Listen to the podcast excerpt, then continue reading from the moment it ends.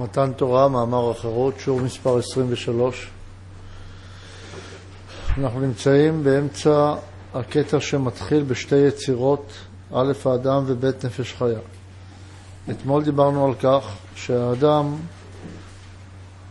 אה, נבחן לפי הפסוק ביצר, השם אלוקים את האדם, עפר מן האדמה. ויפח באפיו נשמת חיים. אז יש פה שתי יצירות. עפר מן האדמה, ולאחר מכן נשמת חיים.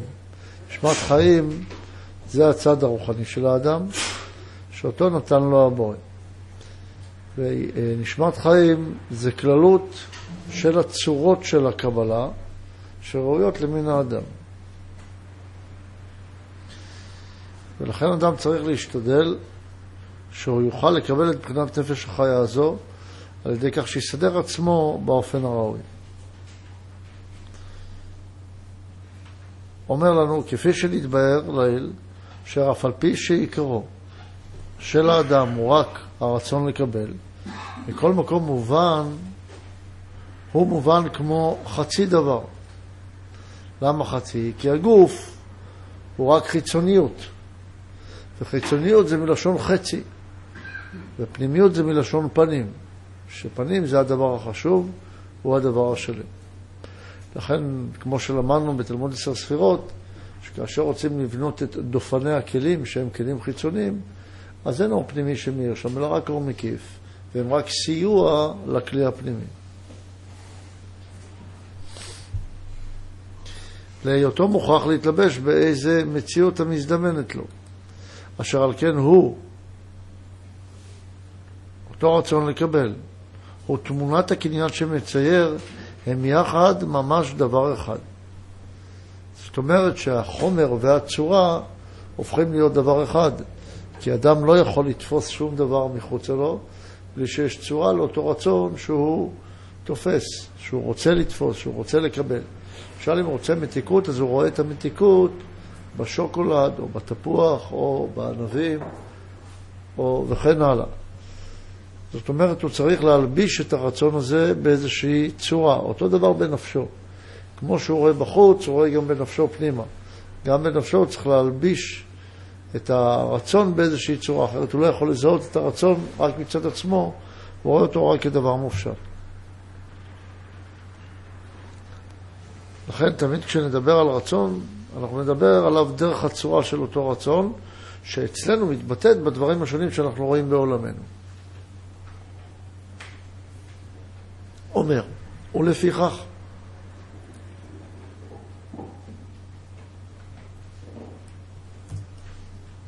בשעה שמכונת הגוף על הכנה ועל מילואה, דהיינו עד אמצע שנותיו,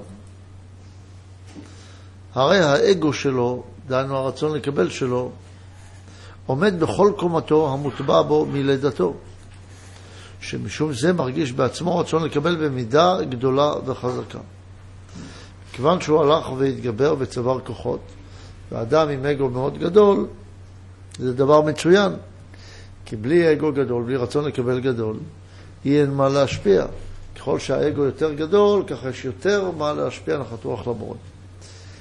אבל עם כל גדולתו של האגו, ככה גם נמיכותו וה... והנזק שהוא יוצר. כי אם לא יוצרים את הצורה שבה על מנת להשפיע על אותו אגו, על אותו רצון לקבל גדול, אז הוא הופך להיות לנו לרועץ. לכן ההקפדה לקיים את הנצרך מאיתנו, דהיינו לבנות את הצורה שבה על מנת להשפיע על אותו רצון גדול, היא דבר מוכרח.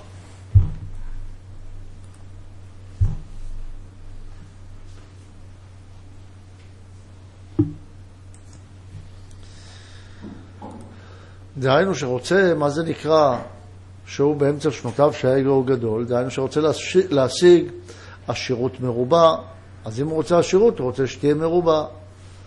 וכבוד גדול, וכל המזדמן לנגד עיניו רוצה להשיג.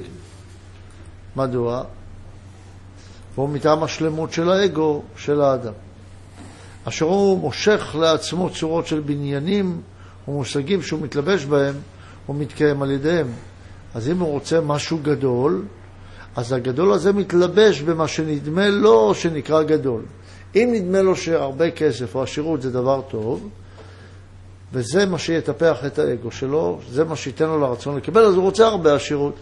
אם הוא חושב למשל ששרירים גופניים זה מה שייתן לו לרצון לקבל, זה המילוי, בזה מתלבש המילוי על הרצון שלו, אז הוא ירצה לפתח את גופו כמה שיותר, ויוכל להתאמן עליו כמה שיותר. וכל אחד עם העניינים והצורות שאותם הוא מלביש למילואים. אבל מה כן אנחנו יכולים, אנחנו לא דנים עכשיו מהי הצורה הנכונה להלביש את הרצון, אלא עצם זה שכאשר אתה רוצה רצון גדול, אז כל דבר שאתה רוצה, אתה רוצה הרבה ממנו. וזה מכיוון שיש לך אגו גדול. אז בן אדם קטן רוצה דברים קטנים, ובן אדם גדול רוצה דברים גדולים. וזה לא משנה במה הוא מתעסק, הוא רוצה דברים גדולים. אולם כעבור אמצע, כעבור אמצע שנותיו, אז מתחילים ימי הירידה. זה נוגע גם לגבי רצונות פרטיים, לא רק לגבי מספר שנים, הוא מגיע עד גיל 40 ואחר כך יורד מהם. אלא מדובר על כל רצון ורצון שבתחילתו הוא רצון חזק מאוד, ולאחר מכן הרצון הזה הולך ויורד. אומר, כעבור אמצע שנותיו עוד מתחילים ימי, ימי ירידה, אשר לפי תוכנם המה ימי מיתה. מדוע? כי הוא הולך לקראת עיבוד הרצון לקבל, או עיבוד החשק לפעול את הרצון לקבל, אז יש לו פחות רצון. אז יש כאלה שאומרים, אני חושב, משמע אני קיים, ואיך צריך לומר? אני רוצה, משמע אני קיים. אם יש בי רצון, אז יש לי קיום. אם אין בי רצון, אז אין בי קיום. כמובן שהקיום הזה צריך להתמלות, אבל גם רק כשרוצים משהו, אפילו אם הוא לא מתמלא, מרגישים חיות מאוד גדולה. כי אין האדם מת ברגע אחד. כמו שאינו מקבל גם גמר צורת החיים ברגע אחד. אלא נרו, דהיינו האגו שלו, הולך וכבה לאט לאט. וזה נראה כמו אה, פרבולה עם נקודה, עם נקודת מקסימום, שחייו של האדם הולכים, מה שהוא מתחיל את חייו, הם הם עושים כזה דבר, והנקודה הזאת היא נקודה של שיא חייו, שיא הרצון לקבל. כמובן שמצד הצורה זה עובד הפוך. שמצד הצורה הוא צריך, הוא הולך מהבורא יתברך עד הנקודה התחתונה ביותר, שפה הוא מרגיש את הצורה שבה על מנת לקבל, הוא צריך להתחיל לקנות את הצורה יושב על מנת להשפיע. לנקודות האלה יש הרבה משמעות בחיים. עוד זה נדבר עליהן בהזדמנות. הנקודה הזאת, אם כך, זה כשהוא מגיע בערך לגיל 40, בנקודה הזאת הוא מרגיש שעברתי כבר הכל ואני מתחיל למות לאט לאט, מתחיל להזדקן ולמות לאט לאט. למה? כי הרצון נהיה יותר חלש. ופה הרצון תמיד הולך ומתגבר, יכול להיות שזה גם גיל 20 או גיל 30, תלוי בכל אדם ואדם. לא מדובר על גיל, על גיל גשמי כמובן, אלא מדובר על גיל רוחני. ולכן, אם אדם רוצה לחיות יותר, הוא צריך להגביר את הרצון שלו יותר. אם בן אדם מפסיק לרצות, הוא נכנס לייאוש, והייאוש זה חוסר החיים. לכן אומר האגו שלו, קבל לאט לאט.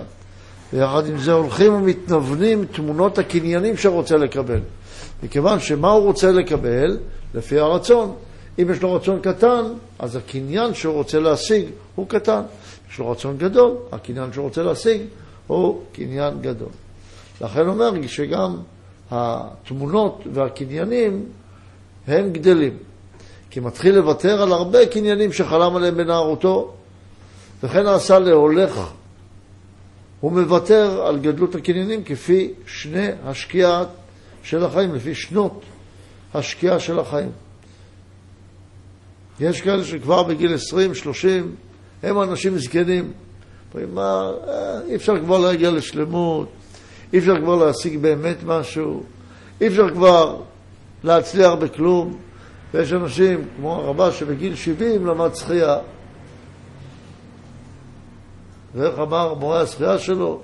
הבן אדם הזה ילמד לשחות כמו שגדלו לי שערות על כף היד. אבל לא גדלו לו שערות על כף היד, אבל הרבש ידע לשחות. אז אנחנו רואים איך, מה זה נקרא להיות צעיר. היה אומר הרבש, זכר צדיק וקדוש לברכה, שאדם צעיר זה אדם עם המטרות קדימה, עם רצונות חזקים קדימה. אדם זקן, יכול להיות גם בגיל 20, שכבר אין לו רצונות, כל החיים שלו נעים, רק, ש... רק שיגמרו כבר. אז יש אלה שכבר מיואשים. אז יש אדם שמוותר על קניינים האלה, כי הרצון שלו קטן, עד שבימי זקנה אמיתיים, שצילה של המיטה כבר מרחפת על כל קומתו. נמצא אדם בימים שאין בהם, חפ... בהם חפץ לגמרי. כי הרצון לקבל שלו, שהוא האגו, נכבד, הלך לו, ולא נשאר בו רק ניצוץ קטן ממנו, הבלתי מגולה לעיניים. דהיינו בהתלבשות של איזה קניין. לכן אין בימים אלו שום רצון ותקווה אל איזה תמונה של קבלה. ואם שואלים אותו מה אתה רוצה, אומר שום רצון לא יעזור. אין לי, אני לא רוצה כלום, אין לי כבר מה לקבל, ניסיתי הכל, ידעתי הכל, להיות מאושר אני כבר לא אהיה, אני לא רוצה כלום. תנו לי קצת אוכל, קצת מים, קצת מועדון לשחק, קצת ברידג' עם הזקנים החברים שלי, וגם זה, מי שינצח זה כבר לא משנה. רק שאני אעסיק את עצמי קצת, שיעבור כבר הזמן, וזהו. ככה אנחנו נראים הרבה פעמים. לא מדובר על אנשים זקנים בגשמיות, אלא מדובר עלינו. שאנחנו הרבה פעמים אין לנו את הלהט, נעורים הזה, את הכוח לרצות לשנות, לעשות, לפעול, לצעוד קדימה, לשבור מחסומים, אלא אנחנו רדומים משהו ונעים כמצוות אנשים מלומדה את החיים. ואומרים, התחתנו כבר, אה, אה, מתרגלים לחיים האלה. במקום להוליד מעצמנו כוח עצום וחזק, להגיד, לא, אני אגיע לאהבה שלמה. אה, יש לנו ילדים, אז זה קצת מתנהג לא יפה, נו, מה לעשות, כל הילדים ככה, ואין את הלהט הזה, אני אחנך אותו עד שיהיה ממש ילד נפלא. וכן הלאה, בכל הדברים כולם. בהתחלה כשאנשים מתחילים בדרך שלהם להט גדול, והלהט הגדול הזה שלהם הוא להשתנות, לעשות עבודה פנימית. על כל דבר הם שואלים מה הכוונה שצריך לעשות, איך צריך לפעול, ואחר כך זה קווה לאט לאט. זה נקרא אנשים זקנים. אפילו להתעורר בבוקר, הם לא מבינים למה מכריחים אותם בכלל. אז אני אקום, אני לא אקום, מה זה כבר כל כך משנה. זה נקרא אנשים זקנים. והנה הוכחנו אשר הרצון לקבל עם תמונת החפץ שמצטייר לו להתקבל, הם ממש דבר אחד. ואיך ראינו את זה? שככל שהרצון לקבל יותר קטן, גם תמונת, גם החפץ שרוצה לקבל שהוא המילוי על אותו רצון, הוא גם הופך להיות קטן. אשר גילוים שווה וקומתו שווה ושיעור חייהם שווה. אולם, יש כאן הבחן חשוב בצורת הוויתור, שאמרנו בימי שקיעת החיים. שהוויתור הזה, הוויתור הזה אינו מחמת צביעה, כמו האדם שמוותר על דברי אכילה בשעת שביעתו, אלא הם מחמת ייאוש. הזקן הוא מיואש מלהשיג את האמת והטוב בחיים. כמה זקנים כאלה אנחנו מכירים? כלומר שהאגו שמתחיל למות בימי הירידה, הוא עצמו מרגיש, האדם מרגיש חולשתו ואת מיתתו. ועל כן הוא הולך ומתייאש, הוא מוותר על חלומותיו ותקוותיו של ימי השחרות, והתבונן היטב באבחן הוויתור, כי יש ויתור מחמת צביעה, שאין זה גורם שום צער, ולא ייתכן לכנותו בשם מיתה חלקית, אלא כפועל שגמר פעולתו. לכן הוויתור מחמת ייאוש הוא מלא צער ומכאובים, ועל כן ייתכן לכנותו מיתה חלקית, והבן זה היטב.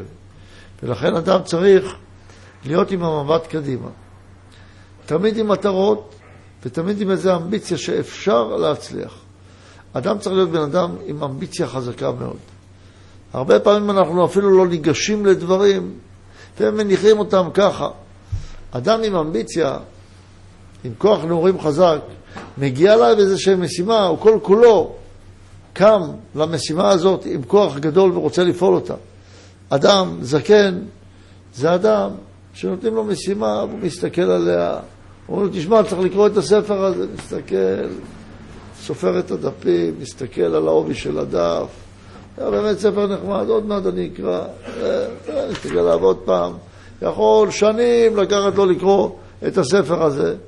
ויש בן אדם אחרי שמקבל את הספר, עוד בדרך הוא לא יכול לעצור, הוא פותח, מסתכל, קורא, רוצה רק לגמור אותו, מגיע אפילו למקום חשוב, קשה לו ללכת, כי הוא רוצה להמשיך לקרוא. כל אחד יש לו להט אחר, וזה בהתאם לרצון לקבל שלו. לכן צריכים שהרצון לקבל את זה יהיה חזק. אם הוא לא חזק, האדם הוא חלש, הוא לא יכול להשיג דברים גדולים בחיים. אבל, כמו שאמרנו, ויש לבן אדם רצון חזק, אז גם את הקניינים בלבושים לא נכונים הוא רוצה בצורה חזקה. שאלות. דיברנו שה... שהרצון בגשמיות, בקבלה לרצון, הוא סותם את הרצון. מילוי רצון סותם את הרצון עצמו. ברוחניות שלא סותם. אז אני עדיין לא מבין למה, ממה הוא נקבע, מה, מה הסיבה שגורם שהיה בן אדם צעיר, אם הוא מדבר על רצון רוחני, והוא מתחיל להיכבה רצון הזה. למה אין לאדם כוח? כי הוא לא מתאמן. למה אדם מאבד את הכוח בגוף שלו? כי הוא לא מתאמן. ראית אנשים למשל שלא עושים כושר גופני, לעומת אנשים שכן עושים כושר גופני. מי שעושה כושר נפשי, יש לו כושר נפשי. מי שלא עושה כושר נפשי, אין לו כושר נפשי. לכן אדם צריך להתאמן כל הזמן להיות משימתי. אנחנו קמים בבוקר, ישר אנחנו מתחילים במשימות. האדם הדתי מתחיל במשימות מיד. הבן אדם החילוני, עד שהוא מתעורר, לוקח לו זמן.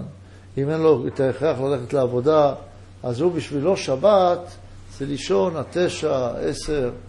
אצל האדם היהודי שבת זה הזדמנות גדולה. הוא קם עוד יותר מוקדם בשבת, כי יש הזדמנות יותר ללמוד.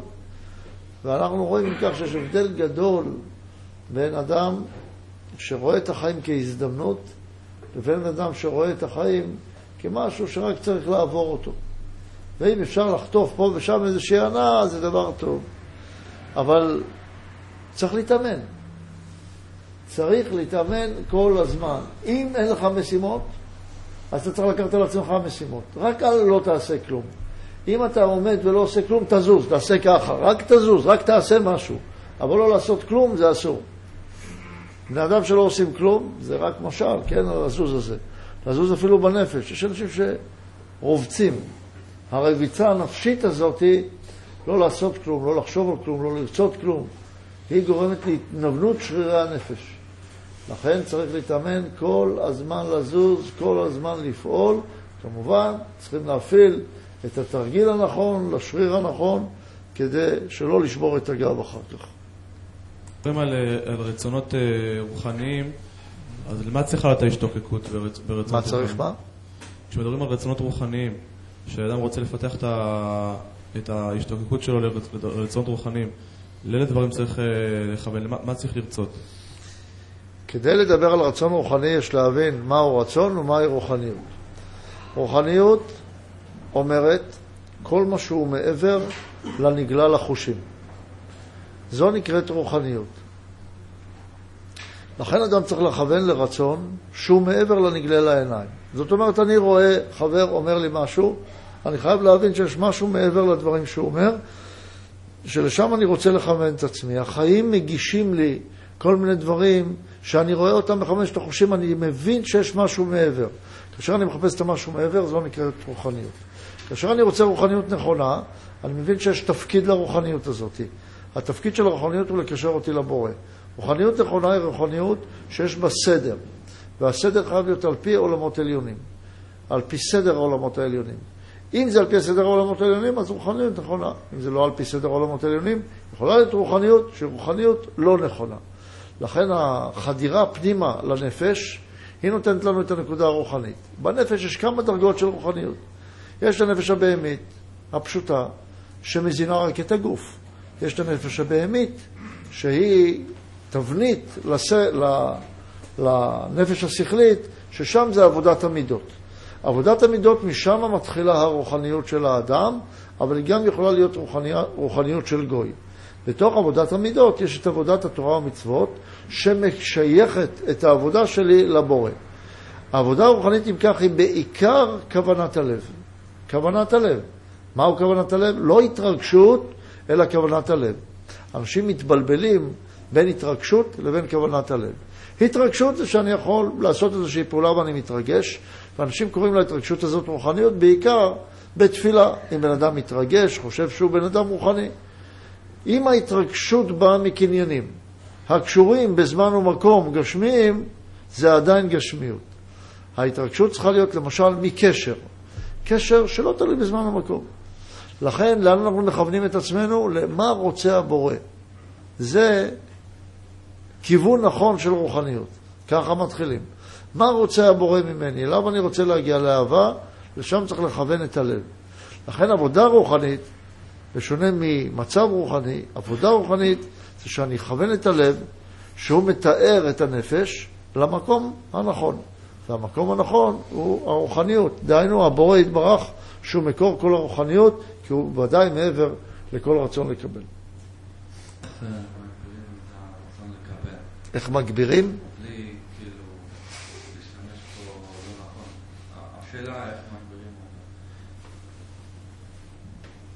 צריכים להאמין שאפשר, צריכים על ידי דמיון מודרך להביא את עצמנו להרגשה של המקום שבו נהיה. במקום הטוב שבו נהיה, כאשר נשיג את אותו קניין, שאותו אנחנו רוצים להשיג. לאחר מכן צריכים לגלות את הרצון העצמי שלנו. כאשר גילינו את הרצון העצמי שלנו, את האני שלנו, צריכים לקשר בין האני לבין המטרה. אסור לעשות את זה בבת אחת, אלא עושים את זה לאט לאט, לוקחים נקודה אחת. מחפשים את הכוח לצעד הראשון, תוך כדי הסתכלות למטרה הכללית. וככה מתקדמים. ברגע שעושים את הפעולות האלה, יוצרים אמביציה. כן.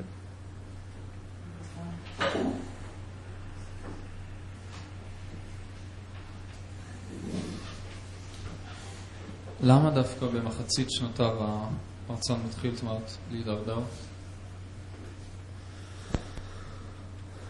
מחצית זה בדיוק במקום שהוא מתחיל להידרדר. כי האדם בהתחלה בונה את הרצון שלו. נותנים לו את הרצון מלמעלה ובונים לו אותו מלמעלה. ברגע שזה מתחיל להיות תלוי בו, הוא מתחיל להידרדר. כי האדם הוא עצל מטבעו. כי הוא נוצר מהאדמה, והאדמה היא רצון לקבל, וכל מה שמתקיים רק מהאדמה, ללא הנשמה, אז היא בלי תנועה. כמו הדומם שהוא בלי תנועה. ולכן המידה שבאה מהעפר היא מידה של עצלות. העצלות היא הדבר העיקרי שגורם לאדם לא לרצות רצונות גדולים. כי הוא יודע שאם הוא ירצה רצון גדול, הוא גם צריך לזוז בשבילו. אז הוא מעדיף לא לרצות. יותר טוב לא לרצות. כאשר אדם משלב גם רצון גדול שנובע בדרך כלל מתאווה, אז הרצון שלו הוא גדול בגלל התאווה. ויחד עם זאת הוא בן אדם עצלן, אז הוא הופך להיות גם עצבני. למה? כי אין לו, לא משיג את הרצון לקבל. לא משיג את הקניין של הרצון לקבל, כי הוא לא מתאמץ בשבילו. ויחד עם זאת, נשאר לו הרצון הגדול, אבל הוא עצל, אז הוא מתרגז. ואם הוא מתרגז, הוא מתחיל לכעוס. אבל בגלל שהוא אדם כבר לא ישר בגלל רוב התאוות, במקום להתרגז על עצמו, שהוא לא זז, מתרגז על האחרים שלא נותנים לו את הקניין שהוא רוצה. אז בגלל אנשים אחרים הוא מתחיל לדבר דיבור אחר. יוצא שאם אדם מתעצל, את כל ישותו הוא מאבד. אסור לאדם להיות עצלן. העצלות הזאת זה חטא גדול מאוד. עד כאן היום. מתן תורה, מאמר החירות.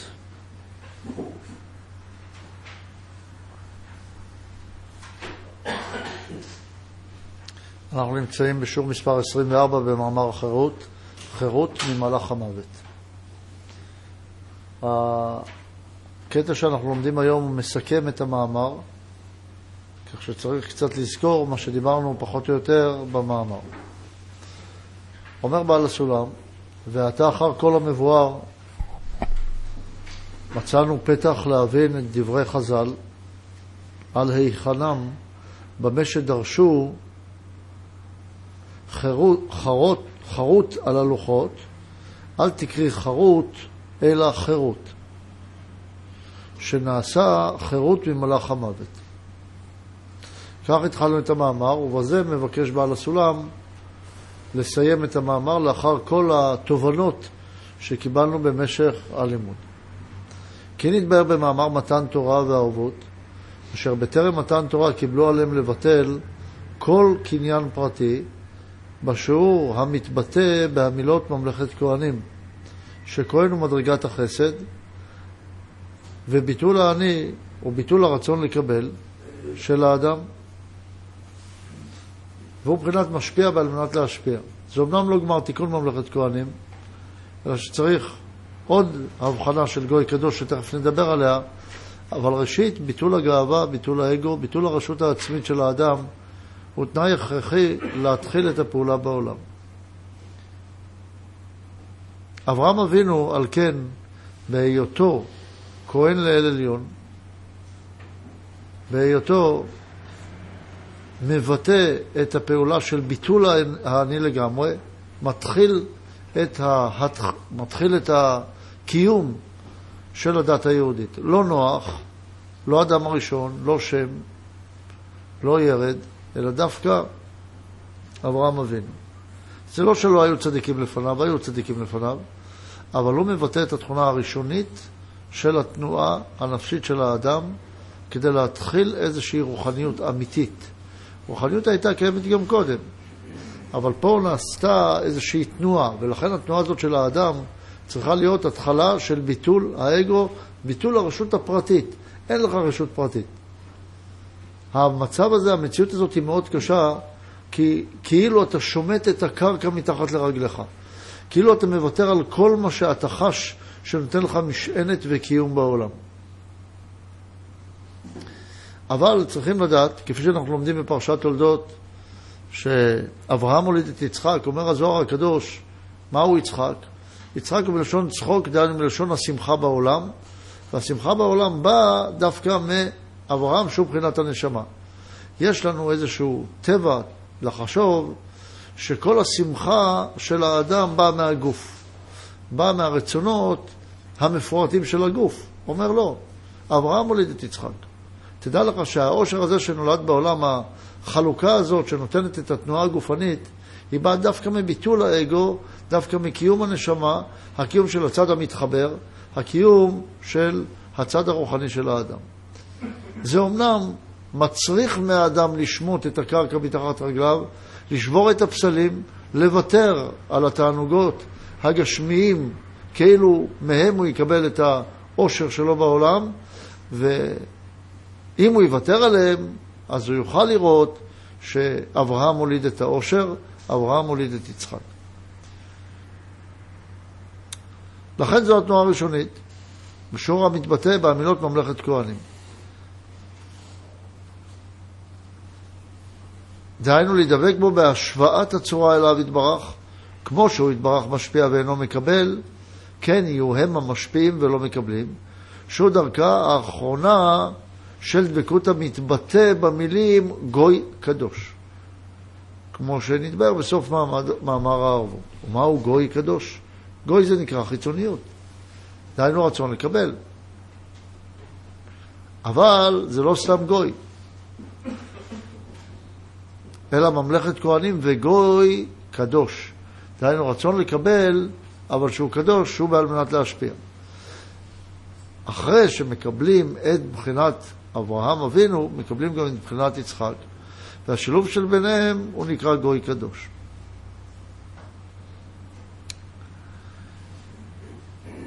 אז בהתחלה מקבלים ממלכת כהנים משפיע בעל מנת להשפיע, ואחר כך מקבל בעל מנת להשפיע, שזו מדרגה גבוהה יותר מאשר משפיע בעל מנת להשפיע.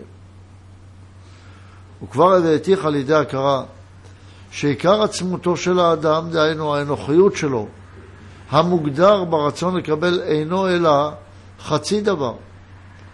והוא שדיברנו שיש חוק גדול, אומר הארי הקדוש, שתבין בו הכל. מהו החוק הזה? החוק הזה אומר שהמדרגה התחתונה היא חצי מהמדרגה העליונה. חצי אין הכוונה חצי במידה של משקל או במידה של מטרים. חצי במובן של חוסר שלמות, שתמיד התחתון הוא חוסר שלמות. היות ואנחנו מקבלים את השגתנו, את הבנתנו, מהשורשים, כי זאת תורת הכלל, שממנה אפשר להבין הכל, אז אנחנו הולכים לשורש הראשוני. השורש הראשוני הוא הבורא, ומה שיצא ממנו הוא הנברא. דהיינו התוצאה הזאת שיצאה מהבורא שנקראת נברא, היא חצי דבר. כל הבריאה היא חצי. כל הבריאה מצד עצמה היא חוסר שלמות. לכן הרצון לקבל שנברא, שהיא האנוכיות, שהיא צד האדם, היא נקראת חצי דבר. החצי הזה יכול לבוא לידי שלמות, אבל בתנאי שהוא מתחבר לשלם. הגוף נקרא גופה, אלא אם כן הוא מחובר לנשמה שנותנת לו אפשרות להיקרא גוף ולא גופה, דהיינו שוב זכר ולא מבחינת נקבה, כי נקבה מצד עצמה אין לה תנועה, אין לה חיות, היא רק מבחינת נפש, מלשון נפישה, עומדת במקום. לכן הבריאה מצד עצמה אין לה תנועה. אבל ברגע שהיא מתקשרת לבורא, יכול להיות לה תנועה, ורק כך היא נקראת דבר חי.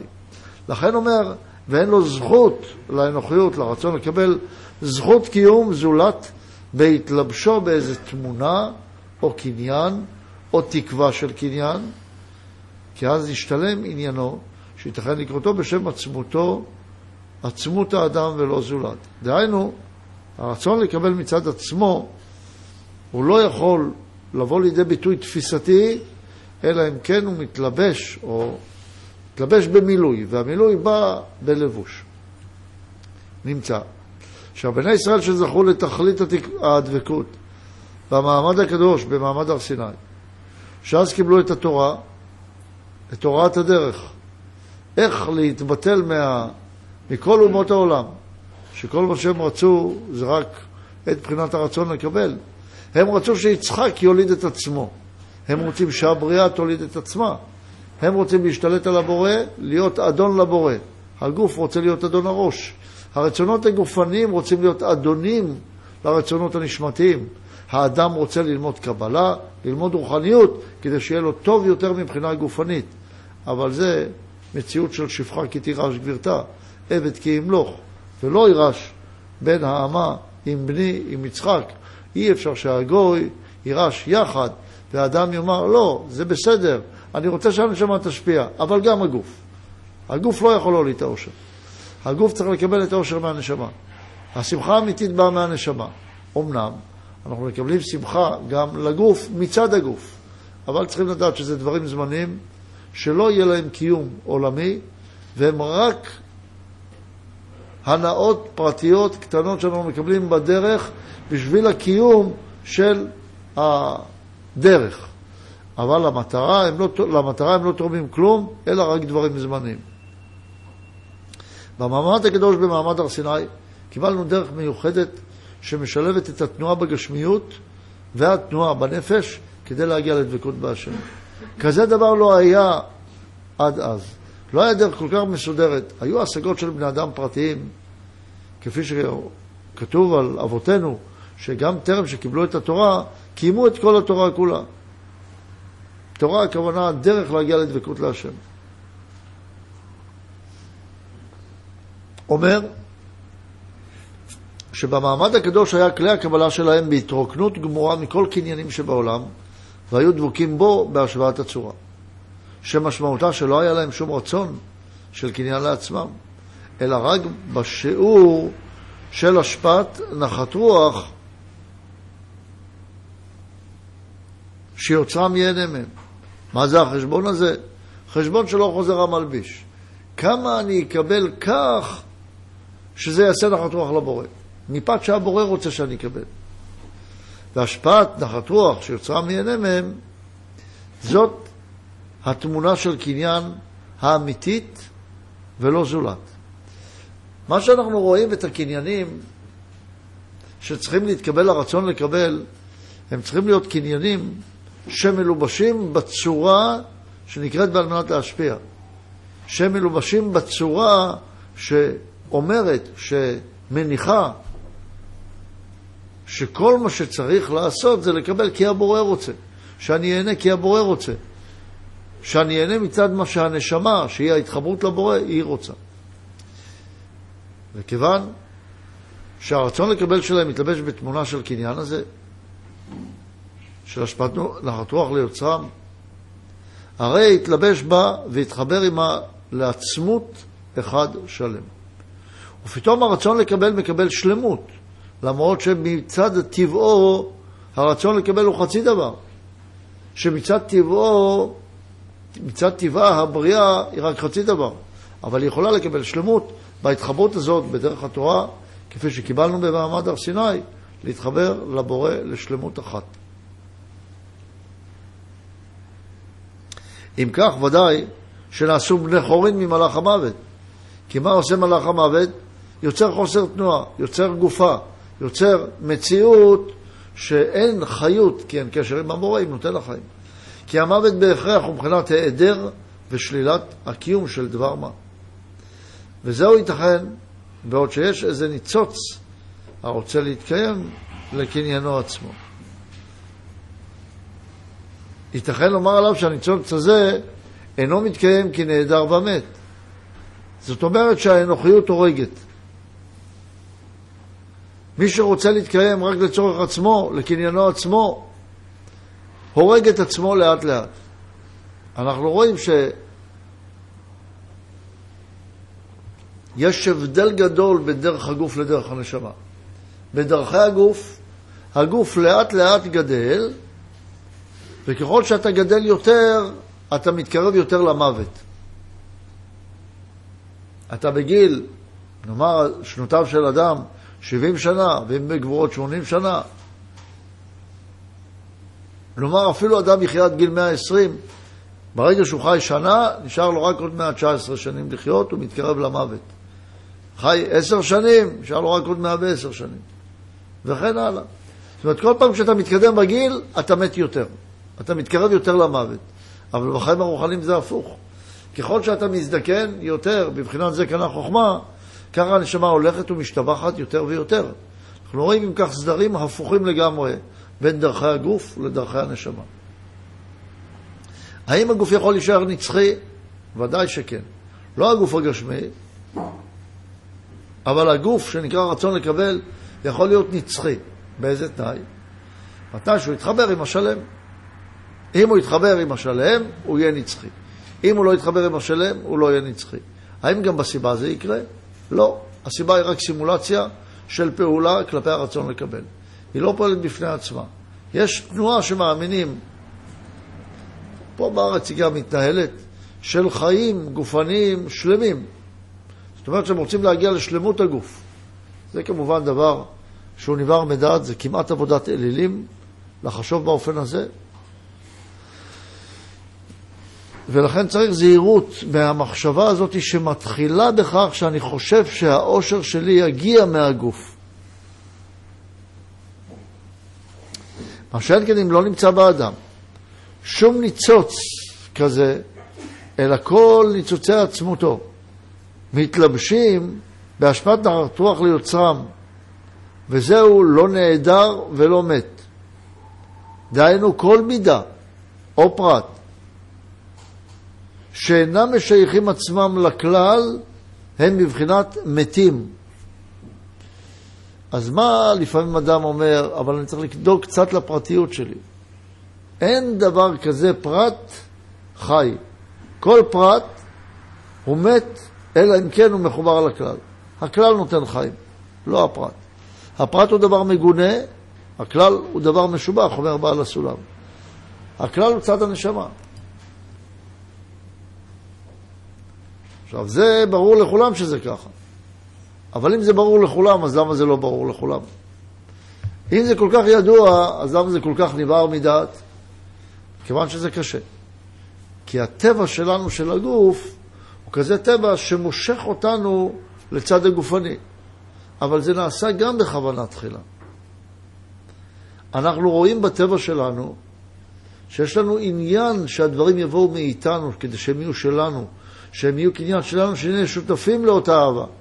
כי אהבה חלוטה אינה אהבה, אהבה שתינתן בצורה מוחלטת על ידי צד אחד, אינה אהבה, כמו שאומר בעל הסולם במאמר הזכירה, וכן באגרות קודש בפרי חכם בעמוד ל'.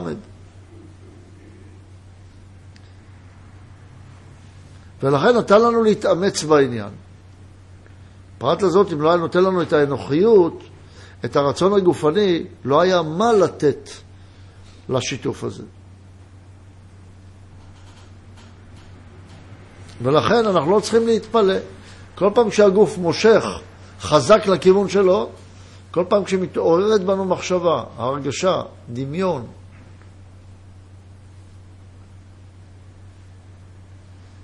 התלהבות פנימית, לרצות את עצמנו,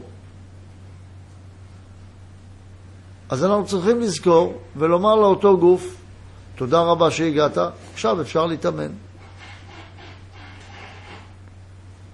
אז אם אנו מבינים את זה בחיי היום-יום שאנחנו רוצים מצד עצמנו לייצר את הדברים ואז זה הופך להיות שלנו, למה שלא נבין את זה באופן כללי, על דרך החיים שלנו? למה שלא נבנה את חיינו באופן הזה? הרי אנו רואים שזה ככה קורה. אנחנו יודעים שזה קשה, אבל אנחנו יודעים גם שאנחנו בטוחים שזאת הדרך. אז אם אנחנו יודעים שיש דברים שמסיתים אותנו, אנחנו צריכים להיות יותר חכמים ולייצר לעצמנו מסגרות מחייבות שמכריחות אותנו לפעול באופן הזה. הן מסגרות חברתיות והן מסגרות רעיוניות והן דרכי חיים מחייבים, עקרונות חיים מחייבים, שיכריחו אותנו למציאות הזאת.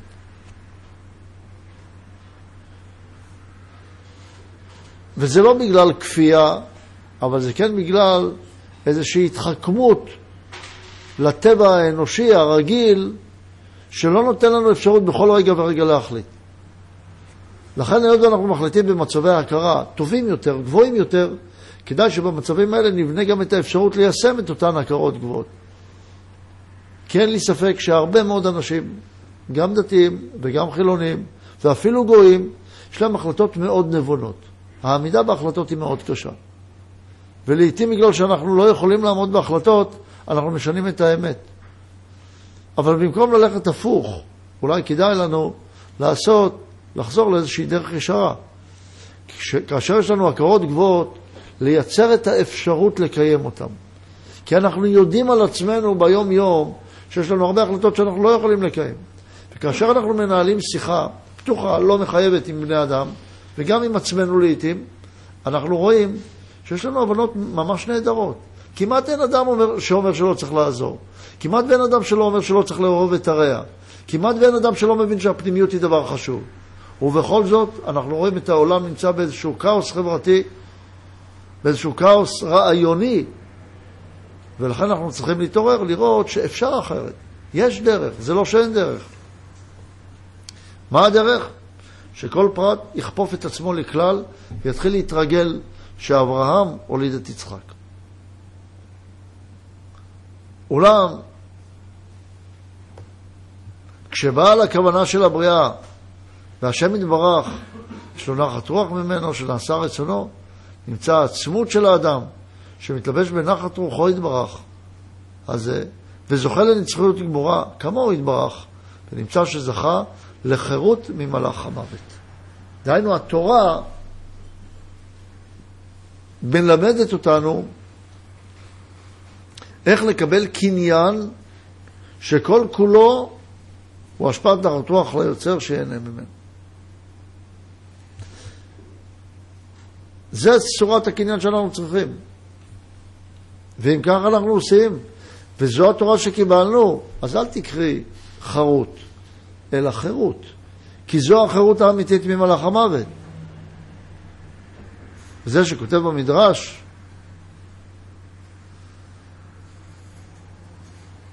חירות ממלאך המוות.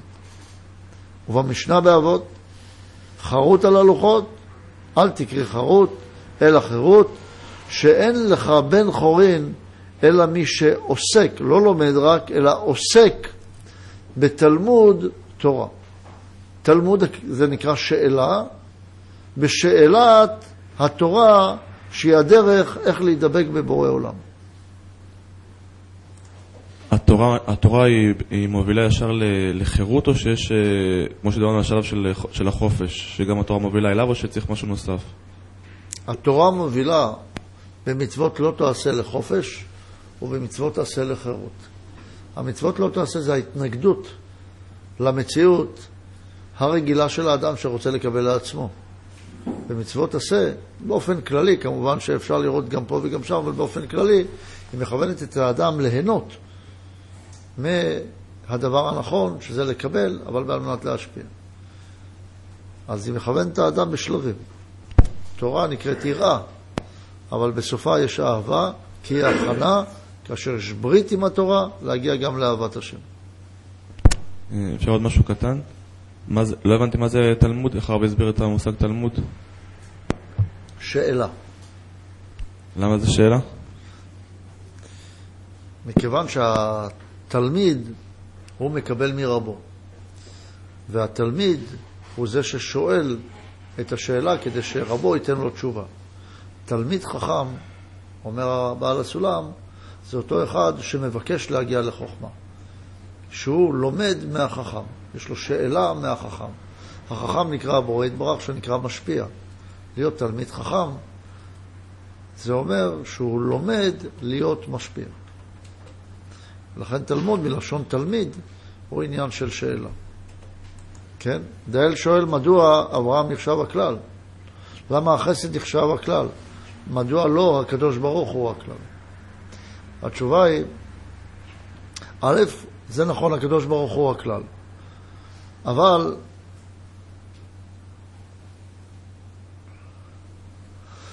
אבל uh, צריך בכל uh, נברא קשר עם הבורא. אז אנחנו שואלים, מהו הקשר בתוך האדם שיקשר אותו אל הבורא? זה כמו תכונת הבורא שנמצאת בנברא. תכונת החסד, שהיא תכונת ההשפעה הגמורה, שנמצאת באדם, שהיא מבחינת המדרגה הגבוהה בזעיר אנפין, שנקרא חסד, היא הקשר, היא צד הבורא שבנברא. לכן היא נקראת השפעה גמורה, והיא המקשרת אה, לבורא יתברך. עוד שואל, למה אומרים אברהם הוליד את יצחק, ולא יצחק עבד את הקדוש ברוך הוא למשל? כי אם היינו אומרים שיצחק עבד את הקדוש ברוך הוא, אז היינו אומרים שהרצון שלנו לאושר עובד את הקדוש ברוך הוא. והרצון שלי לאושר שעובד את הקדוש ברוך הוא, שיצחק זה מבחינת הרצון לאושר, האושר שלי, הרצון לקבל, אז כך עובדים אגב רוב העולם, אז כל מה שהייתי עושה, זה הייתי אומר לקדוש ברוך הוא, רק תגיד לי מה לעשות כדי שאני אקבל את הטוב והעונג בחיים. אבל אז הייתי נפרד ממנו, כי לא הייתה השוואה צורה. אבל אם אני עובד דרך מידת החסד, שהיא השוואה צורה לבורא, אז השוואה צורה גורמת לאהבה, לדבקות, לכן גם חסד נחשב למידת האהבה. אז עוד פעם, יש את הבורא ויש את הנברא. העצמות של הנברא היא רצון לקבל. הקשר בין הבורא לנברא, בין הנברא לבורא, סליחה, הוא על ידי הקניינים. והאדם לא מרגיש את הרצון לקבל שלו אלמלא הקניין. לקניין יכול להיות שתי צורות כלליות. או צורה שעל מנת לקבל, דהיינו שהוא רוצה את הקניין לרצונו הפרטי, או שהוא רוצה את הקניין כדי לעשות נחת רוח לבורא. התורה הקדושה במתן תורה באה וניתנה לנו כדי שנלמד איך, הקנ... איך לתת לקניינים צורה של על מנת להשפיע נחת רוח לבורא. קניינים כאלה, כשכך נקבל את המציאות, כך נקבל את הקניינים, נרגיש את הרצון לקבל שלנו שהוא בחירות ממלאך המוות. דהיינו שלא יהיה בו מוות יותר, אלא יהיה מקושר לעצמותו יתברך, ואז יהיה קשר שהוא קשר תמידי ונצחי, ואז נהיה בחירות ממלאך המוות. וזה שאומר לנו פה שזאת החירות האמיתית. אם כך, החירות האמיתית היא שהאדם הולך בדרכי התורה, בדרכים שהפרט שלו יהיה קשור לכלל, שיגיע לדבקות עם הבורא. ואיך תגיע לדבקות עם הבורא? עם כל הקניינים שלו. דהיינו, כל מה שהוא מקבל, כל מה שהוא בא איתו במגע, יהיה אגב רצון לעשות נחת רוח לבורא, והיא הדבקות האמיתית. אז הדבקות היא לא דבקות ישירה, היא דבקות דרך הקניינים, דרך המתנה, ולכן חשוב שהמתנה תתקבל, אגב, נותן המתנה, והיא הדבקות האמיתית.